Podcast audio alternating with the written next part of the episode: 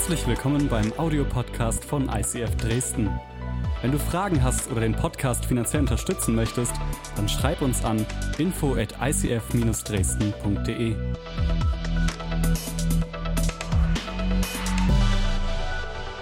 Okay. In the Fire ist die neue Predigtserie und es geht natürlich um Feuer. Ja, ich habe dir mal ein Bild mitgebracht von so einem äh, Campfeuer. Ja, so ähnliche Feuer werden wir auch machen beim PX Festival und werden einfach da sitzen bis spät in die Nacht und über das Leben philosophieren. Und ein Feuer ist auf der einen Seite, wenn du das so betrachtest, ist romantisch, oder? Und ist irgendwie schön. Es erwärmt dein Herz. Ja, Deswegen wurden auch dann solche ja, Kaminofen-DVDs erfunden. Ja. Ähm, ja, weil Feuer tatsächlich einen positiven Effekt hat auf dein Gemüt.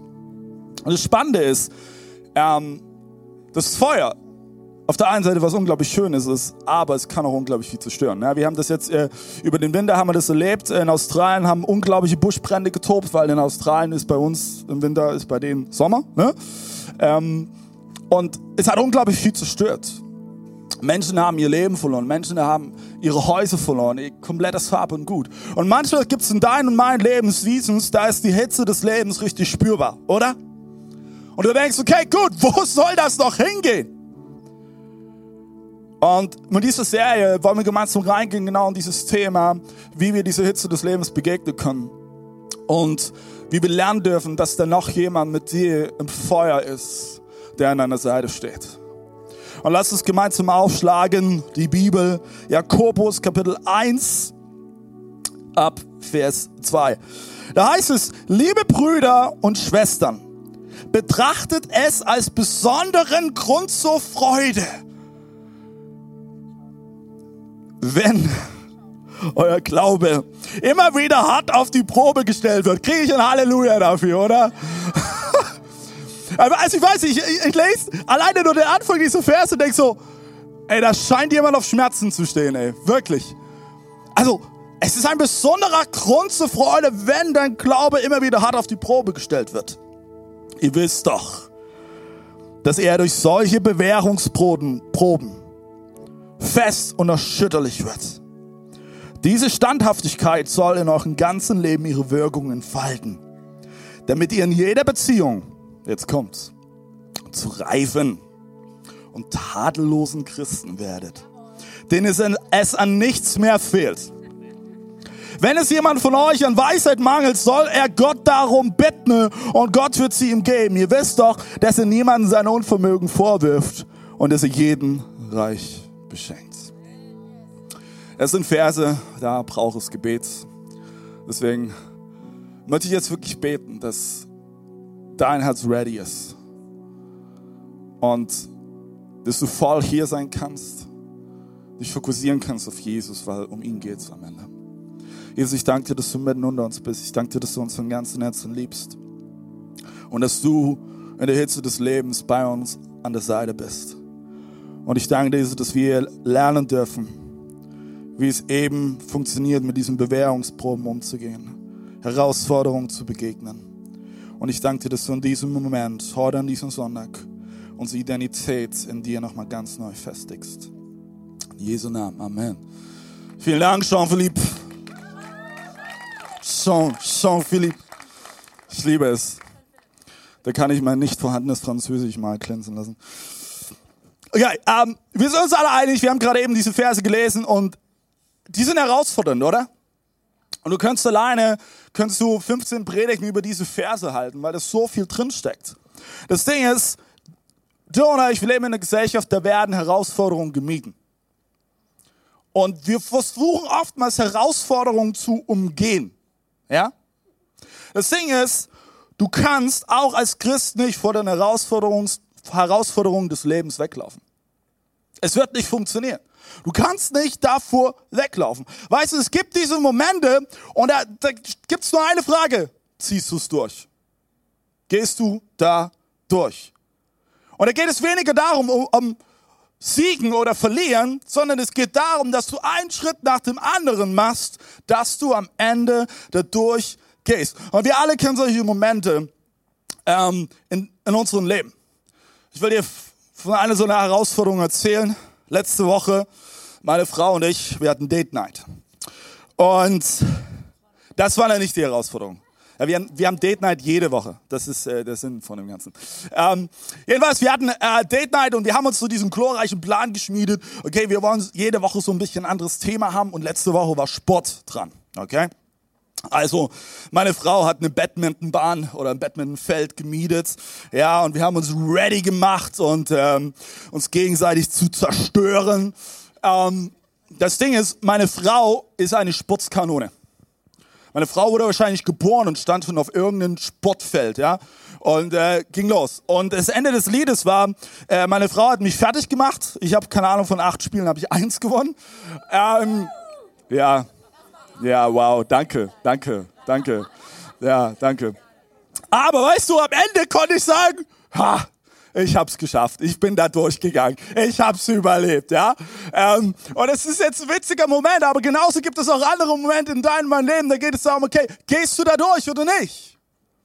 Hältst du durch? Hältst du noch ein kleines bisschen diesen Druck aus? Hältst du noch ein kleines bisschen vielleicht die Gefühl der Demütigung aus? Hältst du noch ein kleines bisschen diese Dürre aus? Hältst du noch ein kleines bisschen aus? Und am Ende wirst du durchgehen. Und du wirst sehen, es ist Licht am Ende des Tunnels. Sean Connery, wohlbekannter Schauspieler, hat mal gesagt, nichts ist hilfreicher als eine Herausforderung, um das Beste in einen Menschen hervorzubringen. Wie, was für wahre Worte. Und wir reden immer wieder davon, wir wollen Potenzial entfalten, oder? Und jeder einzelne von uns liegt so viel Potenzial. Manches kennst du schon und manches ist noch verborgen. Weißt du, wo du dein Potenzial am besten entfalten kannst? In herausfordernden Momenten. Wenn du einfach mal ins kalte Wasser geschmissen wirst, dann kannst du schwimmen lernen. Oder vielleicht erstmal atmen. Je nachdem. Weil das sind die Momente, da kommt das auf einmal zum Vorschein, was schon längst in dir hineingelegt wurde. Wir müssen lernen, mit der Hitze des Lebens umzugehen, sodass es uns am Ende nicht verbrennt. Sodass es dich am Ende nicht verbrennt. Ich möchte dich heute mit reinnehmen in eine großartige Geschichte, die wir lesen in der Bibel. Du kannst mitlesen in deiner Bibel oder am Screen. Apostelgeschichte, Kapitel 27, ab Vers 21. Ist ein längerer Bibeltext, okay? Aber wir sind in der Kirche und da steht, es wird Gottes im Mittelpunkt. Während dieser ganzen Zeit hatte niemand etwas gegessen. Da sagte Paulus zu der Schiffsbesatzung. Pastor, mach dein Handy aus. Da sagte Paulus zu der Schiffsbesatzung, äh, folgender Hintergrund. Äh, Paulus war auf dem Schiff unterwegs, die äh, sind übergesetzt, ähm, im, waren mitten im Mittelmeer. Und da sagte Paulus zu der Schiffsbesatzung, ihr Männer, es wäre besser gewesen, ihr hättet auf mich gehört und in Kreta überwintert. Dann wären uns all diese Gefahren und Schwierigkeiten erspart geblieben. Kennst du so Leute, die es immer meinen, besser zu wissen am Ende? Hättest du mal ne, auf mich gehört. Ich hab's dir ja gesagt. Ja, schönen Dank, das nützt mir jetzt auch nichts. Doch jetzt bitte ich euch eindringlich, gebt nicht auf. Keiner von uns wird umkommen, nur das Schiff ist verloren. In der letzten Nacht stand neben mir ein Engel des Gottes, dem ich gehöre und dem ich diene. Er sagte, fürchte dich nicht, Paulus. Du wirst vor den Kaiser gebracht werden. So hat Gott es bestimmt. Und auch alle anderen auf dem Schiff wird Gott deinetwegen am Leben lassen. Deshalb habt keine Angst. Ich vertraue Gott. Es wird sich erfüllen, was er mir gesagt hat. Wir werden auf einer Insel stranden. Wir trieben schon die 14. Sturmnacht im Mittelmeer. 14 Tage waren die da schon draußen. Und die hatten noch keine Tabletten gegen Seekrankheit. Ne? Gegen Mitternacht meinten die Matrosen, dass sich das Schiff einer Küste näherte. Deshalb warfen sie ein Lot aus und maßen eine Wassertiefe von etwa 40 Metern. Kurz darauf waren es nur noch etwa 30 Meter. Da bekamen sie Angst, auf den Küstenriff aufzulaufen. Sie warfen am Heck vier Anker aus und warteten sehnsüchtig darauf, dass es hell würde. Kennst du die Momente in deinem Leben, wenn du darauf wartest, dass es endlich hell wird? Wenn du darauf wartest, dass die Dunkelheit sich endlich verzieht und dass du klar siehst. Genau diese Sehnsucht hatten auch diese Männer auf diesem Schiff. Noch in der Dunkelheit versuchten die Matrosen das Schiff heimlich zu verlassen. Unter dem Vorwand, sie müssten auch vom Bug aus Anker werfen. Wollten sie das Rettungsboot schließlich zu Wasser lassen. Doch Paulus machte den Hauptmann und den Soldaten klar, wenn die Besatzung nicht auf dem Schiff bleibt, seid ihr alle verloren. Da kappten die Soldaten die Haltetauer und das Rettungsboot stürzte in die Tiefe. Das ist der Moment spätestens, wo jede Hoffnung die Matrosen verlassen hat. Das Rettungsboot, futsch, da schwimmt's. Und genauso haben du und ich diesen Moment im Leben, wo es sich gefühlt anfühlt, dass das letzte Rettungsseil durchtrennt wurde. Und dann denkst du, okay, gut, was soll mir jetzt noch Sicherheit geben? Im Morgengrauen forderte Paulus alle auf, endlich etwas zu essen. Okay. Seit 14 Tagen seid ihr voller Anspannung und habt kaum etwas zu euch genommen, sagte er. Wenn ihr überleben wollt, müsst ihr etwas essen. Amen, oder? Wenn ihr überleben wollt, müsst ihr etwas essen. Und ihr dürft sicher sein, euch wird nichts passieren. Keinem von euch wird auch nur ein Haar gekrümmt werden. Nachdem Paulus das gesagt hatte, nahm er ein Brot, dankte Gott laut und vernehmlich, so dass alle es hören konnten, brach es in Stücke und begann zu essen. Da fassten alle neuen Mut und aßen ebenfalls. Insgesamt waren 270 Mann an Bord. Als alle sich satt gegessen hatten, warfen sie die restliche Ladung Getreide über Bord, damit das Schiff leichter wurde. Bei Tagesanbruch wusste keiner der Seeleute, welche Küste vor ihnen lag. Sie entdeckten aber eine Bucht mit flachem Strand. Daran wollten sie das Schiff treiben lassen. Sie kappten sämtliche Ankertaue, ließen die Anker im Meer zurück und machten die Steuerruder klar. Schließlich hissten sie das Vorsegel und hielten mit dem Wind auf das Land zu. Kurz darauf lief das Schiff auf eine Sandbank auf. Während der Bug fest eingerammt war, begann das Heck des Schiffs durch die Brandung auseinanderzubrechen. Jetzt wollen die Soldaten alle Gefangenen töten. Paulus war da auch ein Gefangener übrigens. Damit keiner von ihnen an Land schwamm und entkam. Auch der Hauptmann Julius hinderte sie daran, weil er Paulus retten wollte. Er befahl zunächst allen Schwimmern über Bord zu springen und so das, und so das Ufer zu erreichen. Dann sollen die Nichtschwimmer versuchen, auf Brettern und Frackteilen an Land zu kommen. Auf diese Weise konnten sich alle retten. Woo! Also ich weiß nicht, wie es dir geht. Ich finde, die Bibel ist wie ein Blockbuster. Da ist so viel Drama drin, so viel Action drin. Ich liebe es. Die große Frage ist, hier war es ein Schiffbruch. Es kann genauso ein Feuer in deinem Leben sein. Die Frage ist, wie kannst du dem Feuer entgehen und wie kannst du mit der Hitze des Lebens umgehen? Ich habe drei Punkte für dich heute Morgen. Das erste ist, siehst du es kommen siehst du es kommen. Sei vorbereitet, damit du nicht weglaufen musst. Ist dir das aufgefallen, als wir gerade eben diese Geschichte gelesen haben, wie Paulus drauf war? Paulus schien total ruhig zu sein. Wie es aber vorbereitet ist. Es schien die Stärke zu haben, dass er genau wusste, was als nächstes passieren würde. Strahlt Ruhe aus. Er hat für die anderen Leute mitgedacht. Die Frage ist, hey, wie geht das in so einem Moment, wenn es um Leben und Tod geht? Ich will dir die Frage stellen, bist du immer noch schockiert in deinem Leben, wenn Herausforderungen auftauchen? Und auf einmal Probleme deinen Weg kreuzen? Bist du dann immer noch schockiert? Läufst du immer noch davor weg? Oder bist du vorbereitet? Bist du vorbereitet? Weißt du, Gott hat dich mit deinem Körper, deiner Seele und deinem Geist dazu designt, in Kämpfen zu bestehen. Die Frage, die wir uns immer wieder stellen, okay, wofür wurde ich geboren? Das ist diese überdramatische, alles entscheidende Frage. Ich glaube, du wurdest dafür geboren, Kämpfe zu kämpfen und am Ende mit Gottes Bewusstsein und, und, und Gottes Gegenwart zu siegen. Dafür wurdest du geboren. Und Gott hat dir alle Fähigkeiten gegeben, in diesen Kämpfen zu bestehen. Wie kannst du, wie Paulus, Ruhe und Stärke bewahren? Ich will dir eine Möglichkeit geben. Gib Jesus deine ersten 15. Gib Jesus deine ersten 15 Minuten deines Tages. Wenn du Jesus dein, deine ersten 15 Minuten deines Tages gibst, weißt du, was passieren wird? Die ersten 15 Minuten deines Tages werden den Rest deines Tages bestimmen. 15 Minuten bestimmt 23 Stunden und 45 Minuten später Könnt ihr mir folgen? Okay. Das ist verrückt. 15 Minuten in Gottes Gegenwart und alles kann sich verändern.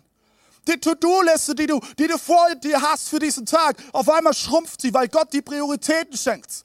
Die Herausforderungen, die, die vielleicht krassen Entscheidungen, die, zu, die du zu treffen hast, auf einmal machen sie Sinn. Auf einmal kommt Weisheit rein. Und auf einmal weißt du, wie du zu reden hast.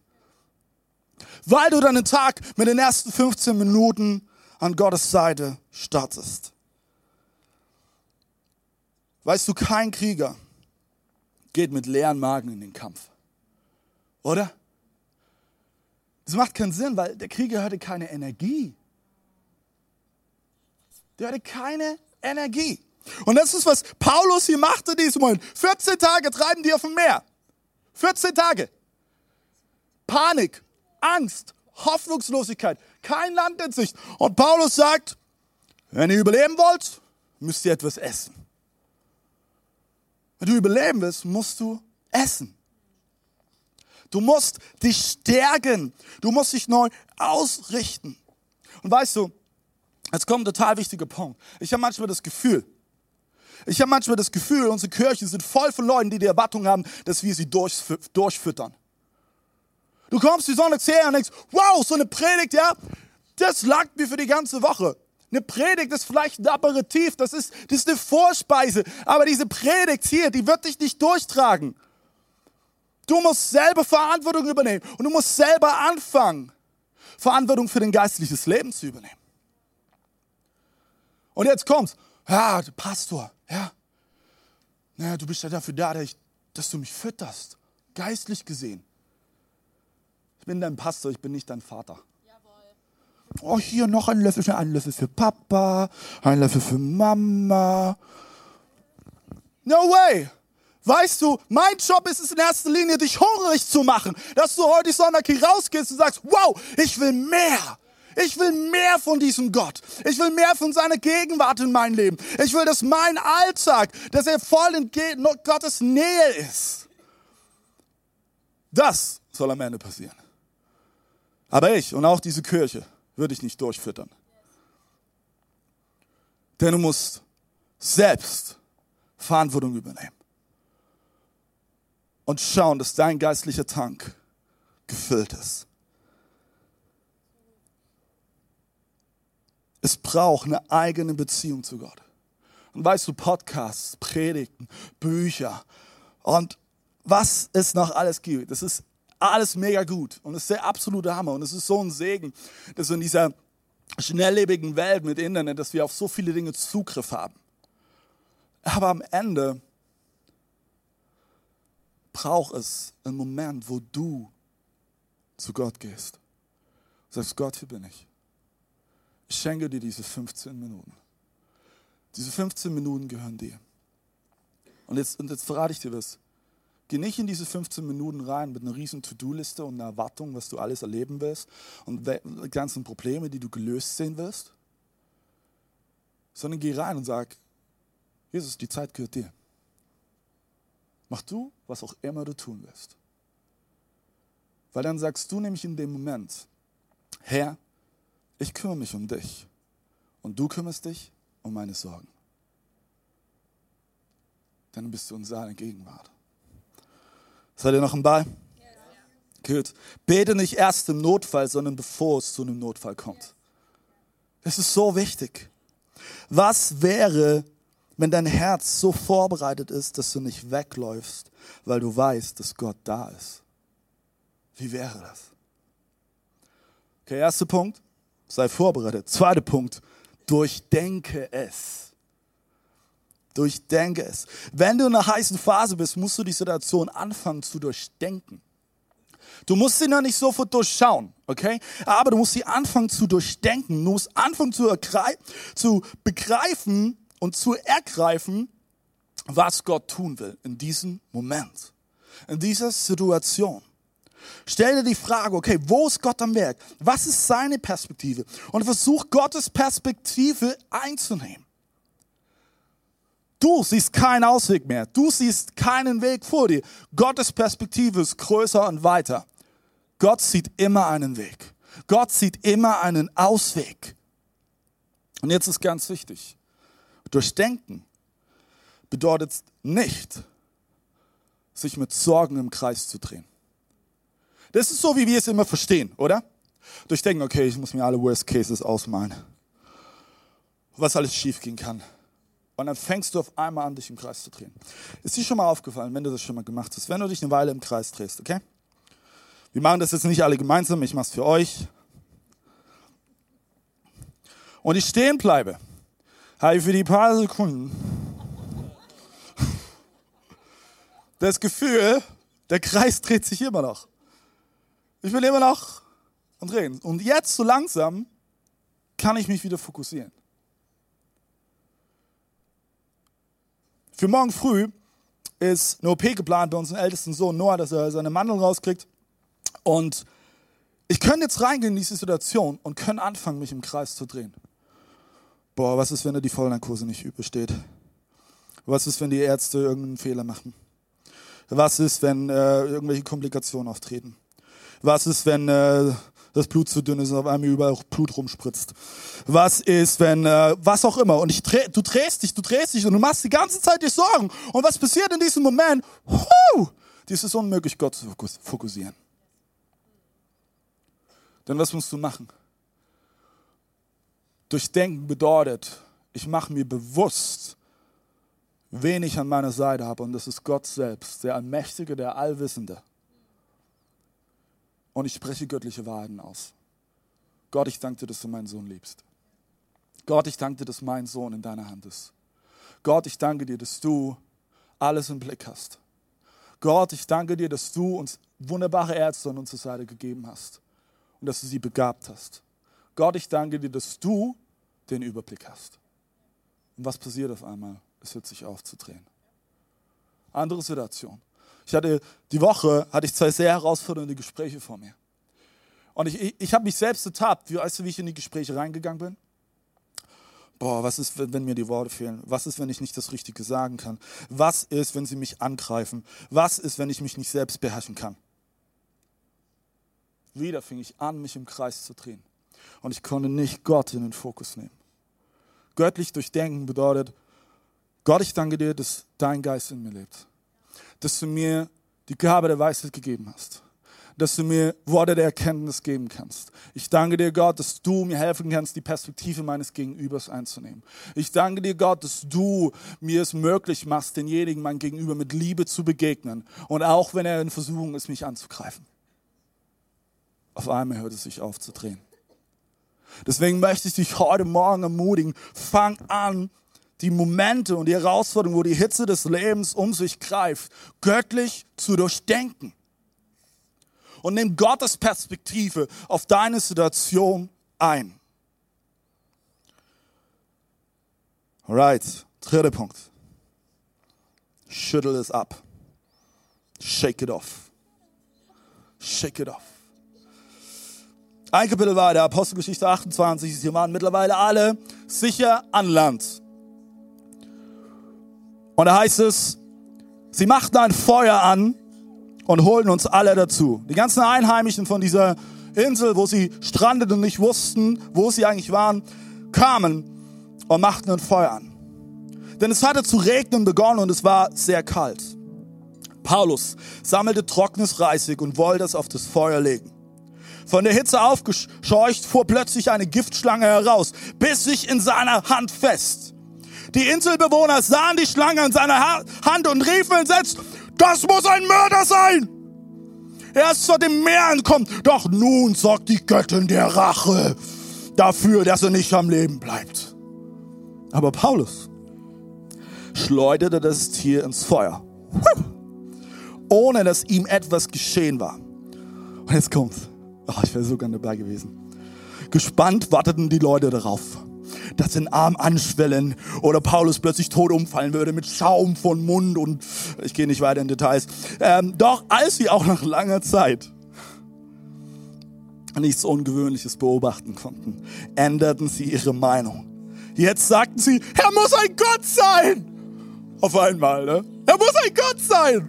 Ganz in der Nähe der Küste lag das Landgut, das dem Stadtteil der Insel gehörte. Er ist Publius. Freundlich, von ihm wurden wir freundlich aufgenommen und wir blieben drei Tage dort. Der Vater von Publius war an der Ruhr erkrankt und lag mit Fieber im Bett. Paulus ging zu ihm, betete, legte ihm die Hände auf und machte ihn wieder gesund. Come on. Als es bekannt wurde, kamen auch alle anderen Kranken der Insel und ließen sich heilen.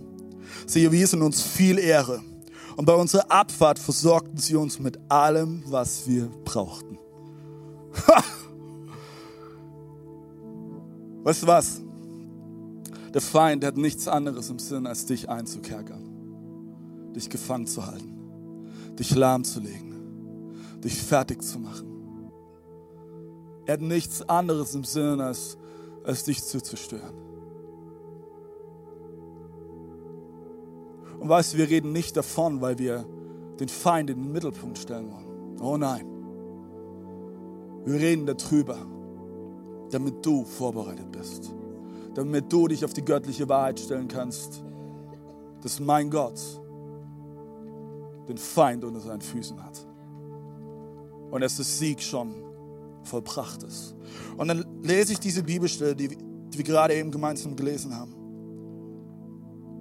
Und ich glaube, wir finden hier zwei Angriffspunkte. Paulus wird auf einmal von dieser Schlange gebissen und was sagen die Leute? Oh, das ist ein Mörder.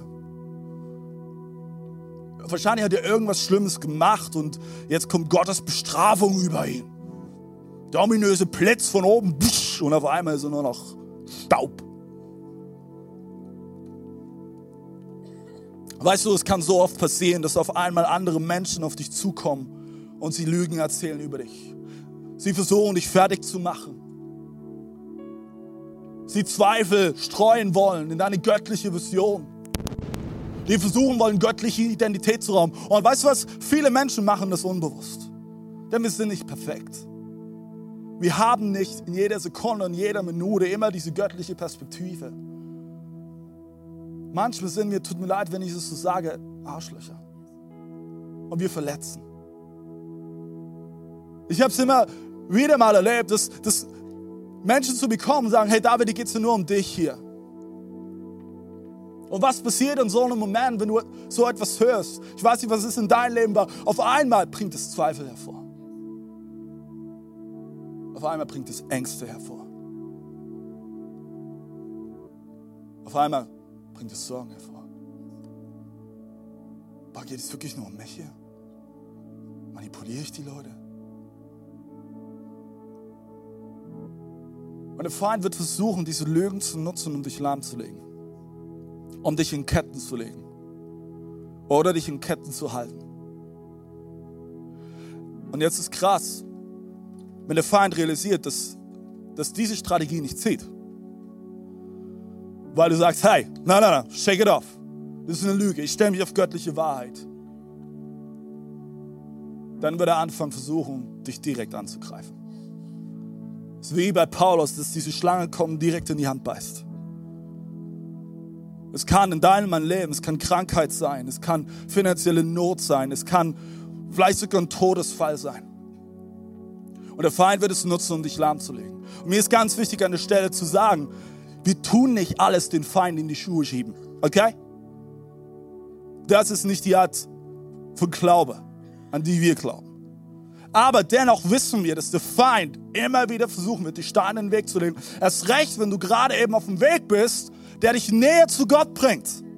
Wenn der Feind realisiert, hey, du bist auf dem Weg, wo, wo du am Ende Jesus ähnliches sein wirst, dann wird er versuchen, dich von diesem Weg abzubringen. Er wird versuchen zu sagen, Komm, lass es doch sein. Lass es bleiben. Und ich möchte dir heute etwas mitgeben. Dass du diesen Moment, ne, dass du es mit der Kraft Gottes, diese Angriffe abschütteln kannst. Du kannst wie Paulus, wo seine, die Schlange da in seiner Hand war, ey, das muss höllisch weh getan haben. Du kannst einfach sagen, hey, weg, weg. Shake it off. Schüttel es ab. Und fang an, natürlich auf die göttliche Wahrheit zu stellen. Ich bin geliebt. Wenn Gott mich auf diesen Weg geschickt hat, dann wird er mit mir auch diesen Weg zu Ende gehen. Wir glauben nämlich nicht an einen Gott, der sagt kurz vor dem Ziel, okay, ich bin dann mal weg. Nein. Und selbst wenn du keine Kraft mehr hast, über die Ziellinie zu gehen, hast du einen Gott an deiner Seite. Er wird dich in die Hand nehmen, wird sagen, komm on, ich trage dich durch, ich gehe mit dir über diese Ziellinie. Weil er bei dir ist, weil er dich liebt, von ganzem Herzen. Hey, wenn du Christ bist, hör auf, die Kämpfe in deinem Leben abzulehnen. Denn die Kämpfe sind es am Ende, die dich Jesus ähnlicher machen werden.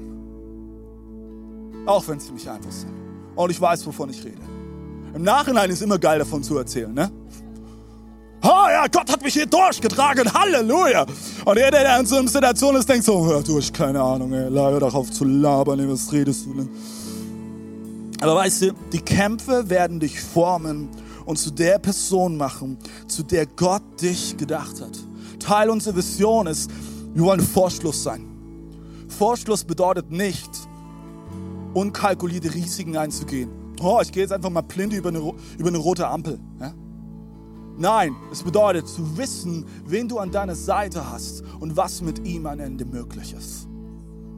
Und keinen Kampf zu scheuen, der sich vor dir auftut, vor deinen Augen. Und jetzt kommt etwas. Wenn es dunkel ist und du auf einmal ein Feuer anmachst, passiert eine Sache. Ich habe euch noch ein Bild mitgebracht. Dann passiert nämlich folgendes. Das Licht des Feuers wird Licht hervorbringen. Und je heller das Feuer leuchtet, desto mehr kannst du am Ende Jesus reflektieren. Bist du bereit, Jesus zu reflektieren? Sein Licht zu reflektieren?